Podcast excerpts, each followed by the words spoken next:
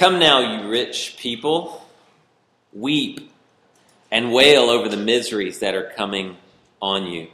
Your wealth is ruined, and your clothes are moth eaten. Your silver and gold are corroded, and their corrosion will be a witness against you and will eat your flesh like fire. What is God's problem with rich people? Wow. Has anybody ever talked to you like that? Weep and wail, you rich people. And, and let's let's be clear on this. We're all rich people in this room. Okay? We are all rich people in this room. 8% of the world has cars. Let that sink in for a second. About 15% of the world has running water. Clean running water. The average income in the United States is $36,000 a year. Most of us, if not all of us, live in homes that could probably house 10 to 20 more people.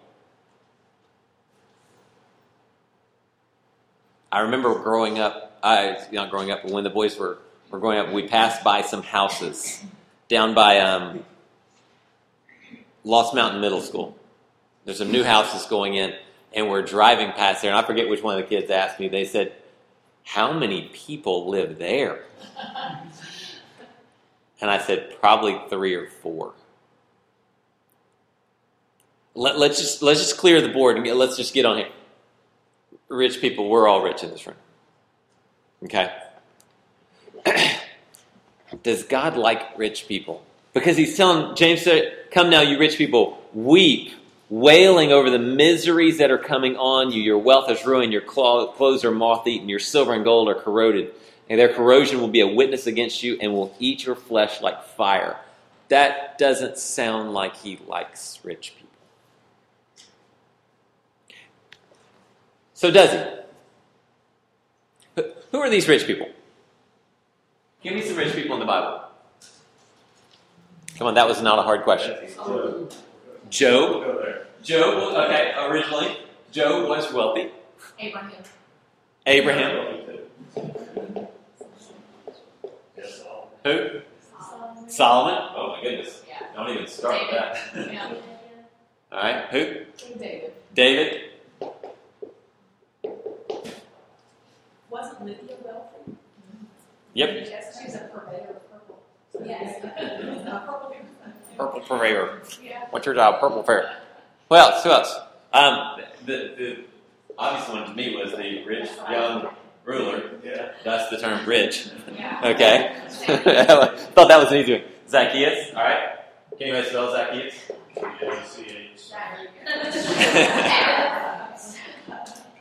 It's two C's H A E U S. All right. He's So naming a tell it Nebuchadnezzar. Nebuchadnezzar. He said too. He's still Nebuchadnezzar. Okay, we're going kings for this. Yeah, we're going on kings. We'll go Neb on this guy. All right. Do we get a lot of rich people in the Bible? Yeah. All right. At what point does God go, I like that one? Name me a rich person that God just gushes over. David. David, was it because he was wealthy? No. Now, we, I mean, we even get a story of who? The rich man. What was his name? And Lazarus? What was the rich man's name? We don't know. What's his name? Rich man. Yeah. How, how does that story end for him? Can you be wealthy and be godly?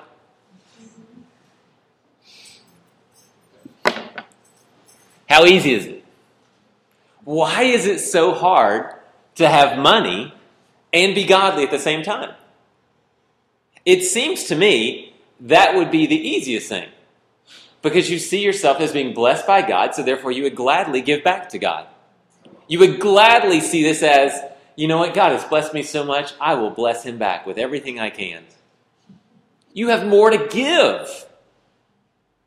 You have more to give away. Why is it so hard for the wealthy. Why, why does James talk to them this way? Let's keep going this. Look at the next verse. Uh, where am I? Uh, the middle of 3. So he's made all these accusations, he's made all these declarations against him. And he says this You stored up treasure in the last days. Now, when was the last days? James is writing this probably shortly after Christ has been resurrected. He's over the church. He's writing this to the Jews dispersed all over the known world. When are the last days that James is referring to here? You've stored up treasure in the last days, the eschatos. We're in the last days, right? Maybe. That's a good question. Good. Maybe. So James is saying that these rich people were storing up treasures in 2016? What did James think the last days were? Right then. Right then. It says you're storing up treasures now. You're storing. look at he keeps going on. He expounds on this. You store up treasures in the last days. Look, the pay that you withheld from the workers who reaped your field cries out. And the outcry of the harvesters has reached the ears of the Lord of hosts. Let me give you a good clue here. That's a very bad thing. All right? I want you to think through this. All right? So we've, we've got sort of some of our people up here. All right? What are they doing here? You're storing up treasures in the last days. All right? Is that a good thing to store up treasure? Invest in your 401k? Put money aside for when you retire? Is that a good thing? Is that a wise thing? Yeah. All right. Y'all, y'all are freaking out me. Y'all are like, no, we got to sell everything. All right. No, no, you're not the rich young ruler. Okay? You don't have to sell everything. Okay? I'm just letting you off the hook here for a second. Okay? But he's saying then this you stored up treasure in the last days, and then look at directly what they were doing with the money. Look at what happens here. look, the pay that you withheld from the workers who reaped your fields cries out. Translate that into English. What are they doing here? They're robbing people. All right? Is God big on justice? Yeah. How, how does God feel when you harm the poor, the widows, the orphans, those who can't defend themselves? Is that a good thing or a bad thing? All right? And what does the pay do? Look, the pay, he, he sort of anthropomorphizes the pay, right? That was a big word I threw at you right there. Did, did y'all catch that? He anthropomorphized them, right? He turned them into people. They do something, right? What does the pay do? The money that's sitting where? Where's the money sitting now? You're storing up treasures. Now, the treasure that's sitting in your bank, in your safe, in your pocket, and all this stuff, what is this money doing? What does James say the money does? Cries out. It's a Greek word, krazo. Guess which word we get from krazo? crazy. When someone's crazed, they cry out. Okay? Um, let me give you some examples of people who cried out. Uh, Bartimaeus, sitting beside the road, cried out. How did, how, did, did Bartimaeus go, um, pardon me? Jesus, can I have your attention? I mean, no, what's, what's blind dude sitting on the side of the road doing? Crying out. Does anybody see that as polite? Does anybody see that as this calm, reserved no. What, my favorite, the 12 when they're in the boat and Jesus starts walking to them on the water and they start to cry out, It is a ghost. How does that sound? What, what's, what's the feel of, oh, it's a ghost? I think that's a ghost. Do you, is it me or is that just a ghost? No. Can you imagine these little, these teenage 20 something year old men turning into junior high girls crying out. All right. It's a ghost. I mean, they're crying, they're screaming, they're yelling. All right. Peter gets out of the boat in the midst of all this after he's cried like a little girl thinking it's a ghost. He finally gets out of the boat, and when he starts to sink, he cries out. Again, all these words are krazo. How did that go? Um, pardon me, Jesus? Jesus, take the wheel. Jesus, do whatever you got to do. Um, when Jesus walks in on the triumphal entry, the Pharisees say, Tell your disciples to stop crying out. And Jesus says, Fine. But if they're silent, those rocks are going to start krazoing. Five days later, the crowds are yelling, Crucify him! Crucify him. Twelve hours later, Jesus cries out, It is finished. Do you get a, a feel of the tone of this crying out? So, the injustice, the unjust dollars in the pocket of the rich man cry out. And where do they land? In the ears of the Lord of hosts. Anybody have a different translation? On the Lord of hosts. Where is it? Verse um end of verse four. Lord of the Sabbath.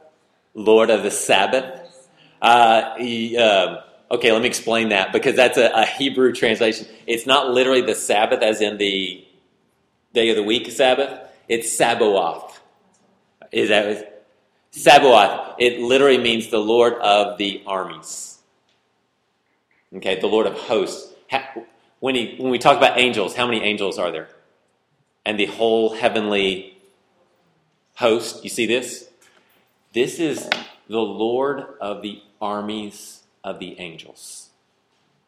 Now, is that a good thing or a bad thing when the Lord, that's the commander in chief of the angels, hears the cries against the poor and you're the one causing the problem? Is that something you want to have happen? No. 246 times this phrase, Lord of hosts, is used in the Old Testament. It's used once in the New Testament. It's right here. He says, the pay, the money that's in your pocket, the blood, dirty money that's in your pockets, you withheld from the workers in your injustice. All right? I, never get the whole illegal immigration thing, why we can't portray this as a justice issue. Why are we allowing tens of thousands of illegal aliens to come into our country so that these farmers and these whatever people can take them and make them work for who knows how long, for who knows how little pay. Why this isn't a justice issue is beyond me. Why would we allow people to come in and basically rob them and treat them like literally like slaves? The pay, it cries out, and that's where it lands. So, what happens to the rich? What happens to the rich who are abusive to those employees? Comes into the ears of the Lord of hosts. So they need to weep, wailing over the miseries that are coming upon them, because the Lord of hosts just heard the cries. This phrase, this idea of this crying out and this coming into the ears, is exactly what's used when Abel is killed. When Cain takes Abel out and kills him, and God says, the cries of the bloods, it's plural, so there's this idea of the generations that would have come out of Abel are crying out to me. And I hear their cries. What does God do when he, when he hears the cries? When the cries come into the commander in chief of the army of angels, he acts. And he will mess you up. When you read the Lord of hosts in the Bible, you need to read the Lord that will mess you up. That's how you should translate that. And it just reached the ears. Look at what else. Here we go. Uh, verse 5. You have lived luxuriously on the land and have indulged yourselves. You have fattened your hearts for the day of slaughter. You have condemned, you have murdered the righteous man, and he does not resist you. Worst king ever. Any guess? Worst king ever in the in the nation of Israel. Ahab. Ahab. Price married a jacked up woman. It was all over. All right. Jezebel. She was the worst. All right. She made him worse. All right. Ahab was going out one day, ran into this guy named Naboth. Had a field, had a vineyard next to one of his little palaces. Ahab said, I really want that. Goes and whines to his wife. Well, his wife is just pure evil. So what does she do? She sets up Naboth, condemns him, murders him, and takes away the field from him. This is exactly what it's talking about right here. How often do the wealthy use their wealth to destroy and accumulate more for themselves? They just pile up more, pile up more, and pile up more. This is what God sees. So when he says, Come now, you rich people, weep and wail over the miseries that are coming on you. Your wealth is ruined, your clothes are moth eaten, your silver and gold are corroded, and their corrosion, literally the idea of rust. Their rust will be a witness against you and will eat your flesh like fire. Where you stored up treasure in the last days. Look, the pay you withheld from the workers who reaped your field cries out. And the outcry of the harvesters has reached the Lord of hosts. You have lived luxuriously in the land and have indulged yourselves. You have fattened your hearts for the day of slaughter. You have condemned, you have murdered the righteous man. He does not resist you. Why doesn't it say, instead, you should? Why doesn't it say, but not you guys, but you're good people? Why is there no corrective here? If, you look up just uh, in 413, we get this same beginning. Look at 5 1 verses 413. Come now, you who say, Come now, you rich people. So James is, is talking to somebody. So in 413 it says, Come now, you who say today or tomorrow we'll travel to the city. And he says, You don't even know what your life is. You don't know this. And then in uh, what 15 it says, Instead, you should. There's a corrective there. Instead, you should say, If the Lord wills, we will do this and this and this and this. Where's the corrective with rich people? Does anybody see it? I'm reading it this week and I'm going, okay, where's the hook? Where's the hook, James? You're supposed to come around and go, Come now, you rich people, weep and wail for now. Or weep and wail because you did this, but don't do this anymore and you'll be okay. You know what? They're not going to be okay. There's no corrective here. There's no amend your ways, change your ways, rend your heart, check your balance of your whatever credit card. No, there's nothing in there. You're just going to weep and wail for the miseries that are coming on. You fatten your heart for the day of slaughter. The pay, the dirty money sitting in your pocket, has cried out to God, and God heard, and you're going to pay. The end. Because that's how a lot of people are going to end. there is a Revelation 16, 615 moment we're all going to end up in. A Revelation 615 moment that is coming on this earth. Go over, take a look at it.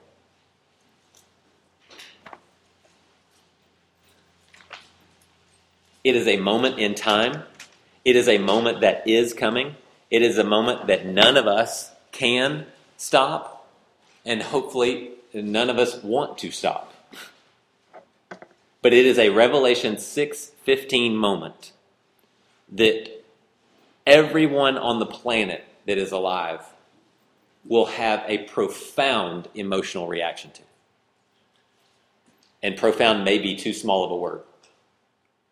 Every single person on this planet in that moment, in this Revelation 6:15 moment, will either be in sheer agony and fear, or will be in profound ecstasy and joy.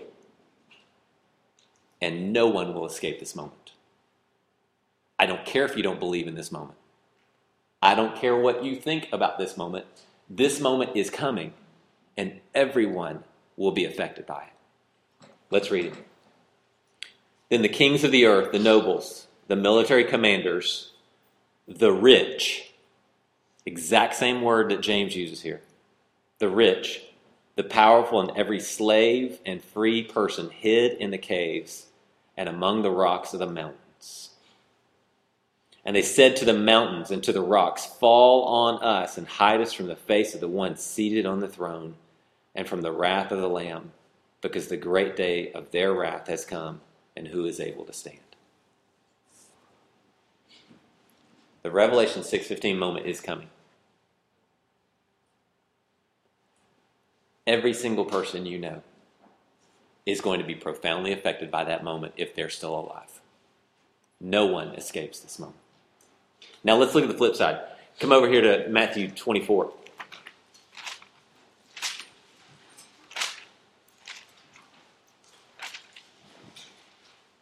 This is the exact same moment described by Jesus, um, probably two, three days before he's crucified. The disciples come up and ask him, what, What's the end of the age? What's a sign of the end of the age? And he describes this moment, same Revelation 6.15 moment. Same details are involved in here. If you look at Revelation 6 and you study it more, you'll see that the sun, the moon, the stars, the heavens all sort of dissipate, all go away at some point somehow. And then this moment lands. This is the way Jesus described it to his disciples. In verse 30, it says, Then the sign of the Son of Man will appear in the sky. Then all the people of the earth will mourn, and they will see the Son of Man coming on the clouds of heaven with power and great glory. What's the emotion in that moment? When you see the Son of Man, when you see the sign of the Son of Man appear in the sky, and all the people of the earth do what? Mourn. Does it say most of the people on the earth? Some of the people, the people with cable, the people with dish, the people with DirecTV, not the kids with the, the rabbit ears and stuff. They don't get it. They don't see this. All right? No. Who, who, who's going to do this? All the people. Every single person on this planet is headed for a Revelation 6:15 moment. And again, it will either be pure agony, horror, mourning,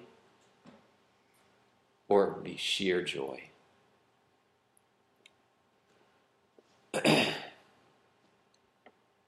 And they will see the Son of Man coming on the clouds of heaven with power and great glory. He will send out his angels with a loud trumpet and gather his elect from the four winds, from one end of the sky to the other. Here's a question which side do you want to be on? It's not a simple, not a, not a difficult choice here, especially us sitting here in church. We, want, we, all, want, we all want to be with Jesus, right? All right? That's easy for us.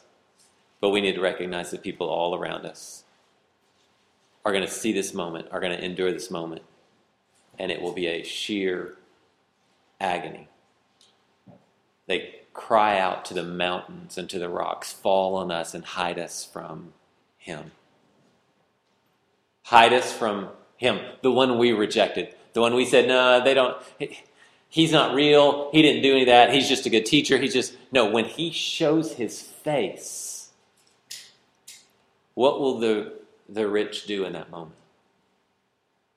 Everyone is going to endure this moment. The only question is are you going to be mourning or are you going to be rejoicing? And there's no middle ground. It's not like, oh, okay, I guess we'll go to heaven now. Kind of like a teenager dragging a teenager to church sometimes. Right, Jessica? No, this is this is way over here on either side of the scale. And you're not going to go, oh, well, that'll stink. That stinks that he's back and I didn't believe in him. I guess we'll get through it. No, you won't. And James is lining this up because James doesn't say, and everything's going to be okay. He just says, the witness, the rust will be a witness against you and will eat your flesh like fire. And you have fattened yourself for the day of slaughter. You see, the Revelation 6.15 moment is not a moment of redemption, is not a moment of correction. It's just justice. And the pay that you stole, the injustice has cried out to God, and the Lord of hosts has heard. So, what does James do with this? Come back over here to James 6.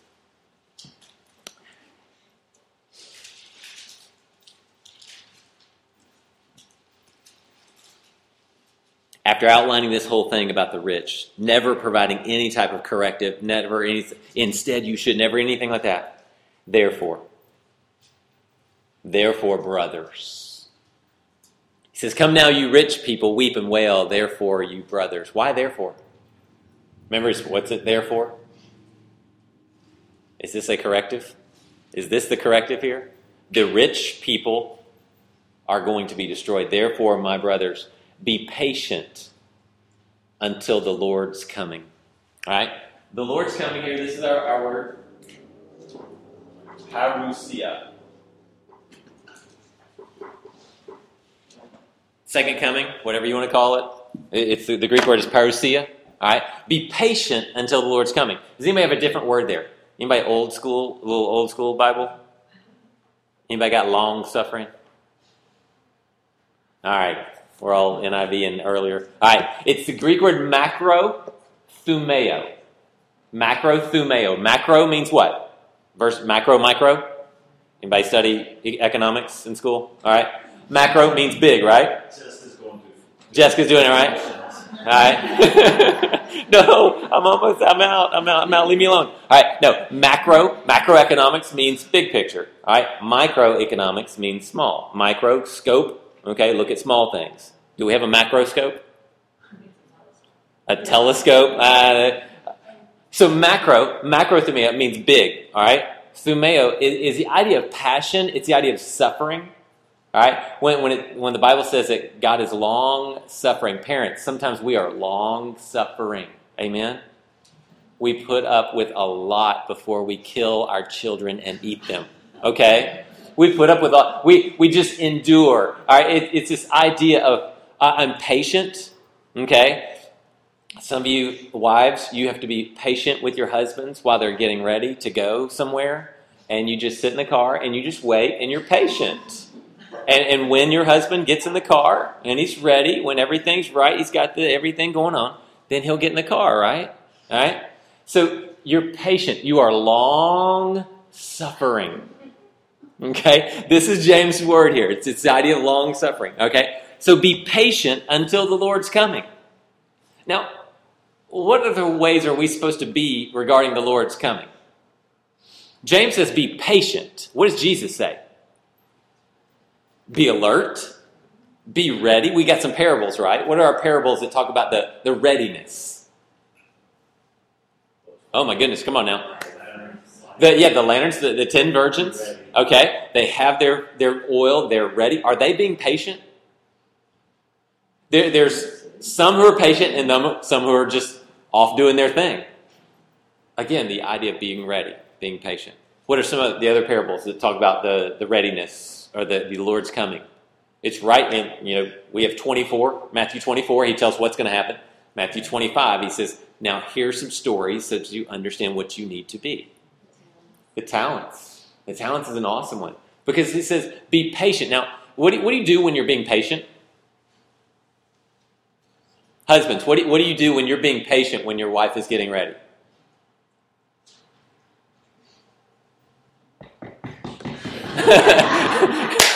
All right, you're like, come on, I'm long suffering here. To be patient means you just sit there and don't do anything, right? Is that what happens in the talents? The talent says, be ready for your Lord's return. What were they doing? Were they sitting around? No, they were active. Being ready means you're doing what your master wants you to do, and that's to work. That's to be beautiful in this world. That's to be about the Lord's work. So when the Lord comes back, he goes, Hey, you're doing what I thought you should be doing. That's being ready. But being patient is different, isn't it? Being patient means you put up with things. Being patient means you endure. And that's a little different than being ready. So, so James goes back and says, Be patient until the Lord's coming. Now, here he gives an example. See how the farmer waits for the precious fruit of the earth and is patient with it until it receives the early and late rains. All right? Now, it's an interesting thing in the text, and it's just the way he describes this thing. There, there's the early rains, all right? And he says this would be the rainy season in late fall. All right? There would be a, this late fall rainy season. And he says then the, the crops would pretty much endure the winter, and then you would get this late rain in the spring. Some people actually translate, maybe some of your translations say the fall, the fall rain and the spring rain. Is that what yours says? Or maybe you have the notes on there? Yeah. You get this this spring rain and, and you wait and you wait and you wait and you wait. And what does the farmer do when before those spring rains actually come? What's he thinking? When's it going to come? When's it going to come? Is it going to come? I don't know if it's going to come. And who gets antsy in this moment? The farmer gets antsy waiting for this rain to come because if you wait too long, what have you done to your crops? You destroyed your crops. So you got to wait for this late rain. And so he, James used the example of this, this farmer who's saying, you know what? I know there's rain coming. I know there's rain coming. I'm going to wait. It comes every year. I know it's going to come. I'm going to wait. And what happens when it's delayed? You ever notice in the parables about Jesus coming back, it always says, and the master was delayed. And he was delayed.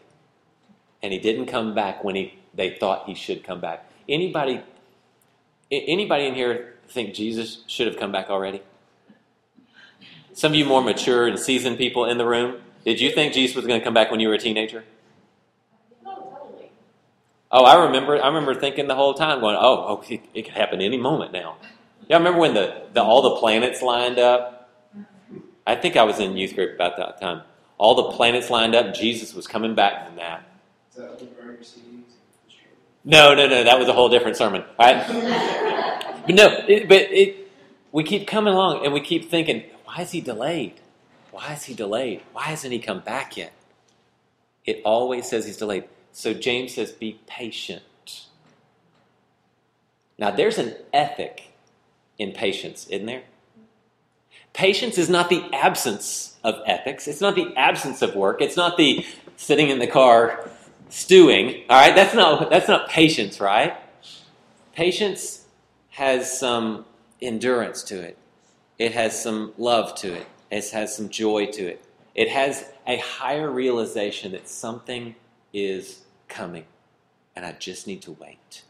And I don't need to jump the gun I don't need to run ahead and go, oh, I'll just do it my way, in my timing, in the way I think it should be done. I will wait on God's way of doing this. You see that Revelation 6:15 moment? It's not something you're going to change. It's not something you're going to make come faster. All right, I, I know preachers like to say, if we'll just go go share the gospel, it says that when the gospel reaches the ends of the world, that's when Jesus will come back. Really, are we in charge of this? Is God going, man, I wish they would hurry up and get to Djibouti and share the gospel with them in Djibouti, and then I could come back. We are not in charge of this, people. And that's not what the text says, anyway. Christ is going to come back when God says, go get him. That's when he's going to come back. And that moment is coming. The only question is, will you be patient? Will you be long suffering until that moment? See, the contrast is with the rich. You live amongst these rich, you live amongst these who are unjust. What will you do in the world that is unjust? Will you be patient in that? Will you be long suffering, or will you try and bring about justice in your own way, in your own time? No, be patient because there's a Revelation 6:15 moment. God is going to take care of this. You don't need to. Go back to the text. Therefore, brothers, be patient until the Lord's coming. See how the farmer waits for the precious fruit of the earth and is patient it, with it until it receives earthly and early and late rains? You also must be patient. Strengthen your hearts, because the Lord's coming is near. Brothers, do not complain about one another so that you will not be judged. Look, the judge stands at the door. Verse 9. Anybody got a different translation on brothers? Do not complain about one another. Say it, say it louder. Don't grumble against one another. Okay, not bad. What else? Say, don't hold a grudge against one another. The, the word is, is the idea of to, to groan or to sigh against one another. So, so it's the idea of, oh, they just drive me crazy. All right? I need to, I need to pour out some judgment on them. I sigh against them. I groan against. Literally, the word in there is against. It's not next to, it's not about, it's not any of these things. No, it's directed at someone. But look at what James says. Brothers, don't complain about one another so that you will not be judged. Because what happens? The judgment you use against others, what happens to it? It comes back on you. All right? Look, the judge is standing at the door. You see, this is what it looks like to be patient until the Lord's coming. I don't need to exact judgment on people because what is my trust? What is my reliance? What am I being patient about? Christ is going to come back. When Christ comes back, at that moment, do you still need to make sure you're there to pay back people? Are you do you still need to have your judge's outfit on with the gavel and condemning people? You, it, I mean, is God going to take care of this in that Revelation 6:15 moment? Does anybody feel the need in that moment to make sure God does everything right? When the Revelation 6:15 moment hits, you don't need to do anything. So why not just dial that back a little bit and go, you know what? If I won't need to do anything then, why do I feel compelled to do it now? If, if I know that my Revelation 6.15 moment or my Matthew 24.30, whichever way you want to roll with that, all right, the moment where I get to go spend eternity with God forever because of what Christ did for me at Calvary, if that's my moment, I don't need to judge anyone. I don't need to try and work my way or wiggle my way out of situations, out of affliction, because why? When that moment hits, I'm going to be in the presence of God for all eternity. What am I so worried about what's going on today? Why am I worried about what this person said about me yesterday? Why am I worried about this bill? All right? Why, why am I so worried about all these things that are stressing me out and bringing me down and causing me all of this, you know, whatever it is, it's caused affliction, whatever you want to call it. Why am I so worried when I know what this Revelation 6:15 moment is going to be? How it's going to change everything. Keep going. Look how James portrays this. Brothers, do not complain about one another so that you will not be judged. Look, the judge stands at the door. Brothers, take the prophets who spoke in the Lord's name as an example of suffering and patience. See, we count as blessed those who have endured. You have heard of Job's endurance and have seen the outcome from the Lord, the finished product. It's the teleos, the finish, the completion, the maturity, the end of the story. You've seen the end of the story that comes from the Lord. The Lord is very compassionate and merciful.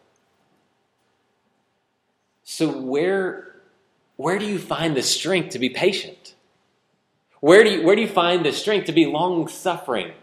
Maybe the long suffering of people that are driving you crazy, that you want to complain against, that you want to judge against, that you see your boss and he's not paying you your bonus like you think you deserve your bonus, and he's keeping it, and he bought a new I don't know, island or something, all right? And you're going, that guy, uh, he's going to get, yeah, he is going to get his. So quit worrying about him getting his.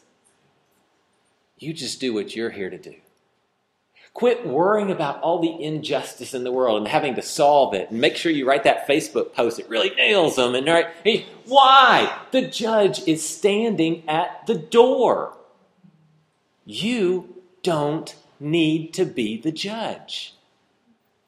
You don't need to be the one that levels the playing field. You don't need to be the one that takes everything into your own hands because the judge is standing at the door, so I don't have to be the judge. We tell our kids often, you're not the parent around here. Why? Because they think other the other one should get punished. They're not the judge we're usually standing there right around the corner listening to the whole conversation, right? Because that's how you roll as a parent sometimes, right? So, what do you have to do? If you know the outcome, if you know this moment is coming, if you know how the story is going to end, what do you need to do? You need to be patient. You need to be long suffering. You need to endure as a good soldier. You need to be the farmer who waits for the late rains, the completing rain. You need to let go of the controls of this life, let go of the wheel, back off everything and say, God, I'm not real happy right now. This isn't a whole lot of fun, but I know this. You're coming. And when you show up, nothing's going to matter. When you show up on the scene, when you come in all of your glory, and you come and that angel comes and he's got a little card and he says, Bubba Rainwater, and he scoops me up and goes, takes me home to heaven. I'm not gonna care what anybody said about me on Facebook. I'm not gonna care. It's not going to matter. So, can we be patient, knowing the outcome? Knowing the end of the story. I mean, look, look at uh, James again one more time. I want you to see this word. In 11, it says, See, we count as blessed those who have endured. That word blessed is the word makarios. It means to be utterly content. We count as utterly content those who have endured. Anyone that endures suffering, that endures pain, that endures hardship, that endures persecution, affliction, whatever else, we count them as blessed. Why? Because they have a perspective on this. They see the outcome. They're patient in this. We see, we count as blessed those who have endured. You have heard of Job's endurance and, and have seen the outcome from the Lord. That's the word teleos, the finish, the completion. The Lord is very compassionate and merciful. At the end of the day, do you realize that that Revelation 6:15 moment if it weren't for Christ, it would be a horrific, horrific day for every single one of us. But because he is compassionate, not just compassionate, very compassionate. You, you got to like that word, right? Because Jesus just isn't just compassionate. He's poly compassionate. Right? He's poly gracious to us. His mercies are new every morning and they're overwhelming to us. That's why you can trust that the story will end well for you. That's why, in spite of even the most horrific earthly life imaginable, the story ends well for you. I think often of the, the family. Um, I know they go to Westridge. The three year old boy gets into dad's backpack, pulls out a gun that's in the backpack, before anybody knows what's happened, he shoots himself, kills himself. I cannot imagine anything more horrific than enduring that. But I know the outcome of their story. I know their story ends well. I know that no matter how horrific this time is right here, right now, in this. Can you imagine the dreams? I can't sleep sometimes after a Little League baseball game because I'm thinking through stuff. Can you imagine what's going through their minds constantly? But I know the outcome of their story. I know how their story will end. And the things of this earth will grow strangely dim and the afflictions will be eclipsed by glory. Because Jesus' little brother told me they would. I wonder how many times Jesus told his little brother, It's going to be okay. I'm coming back. So I think James walks around with this confidence. My big brother said he's coming back. My big brother said he's coming back. And he said he's going to make everything right. And everything will be put right because he's compassionate. Very compassionate. And he's very merciful. And he said, Just be patient, little brother. I'm coming back. James believed his big brother. Now, will we? You know what they did with James? They told him, recant. They told him, quit preaching this Jesus stuff. He said, no. My big brother said he's coming back. I ain't going to stop. So they took him to the highest point in the temple and they threw him off. And then when he didn't die, they came down and grabbed rocks and they bashed his skull in until he was dead. But you know what he was thinking when he died? It's okay. Because my big brother told me he's coming back. Suffer long, people. Suffer well. In the end, it's going to be okay because Big Brother's coming back. Let's pray.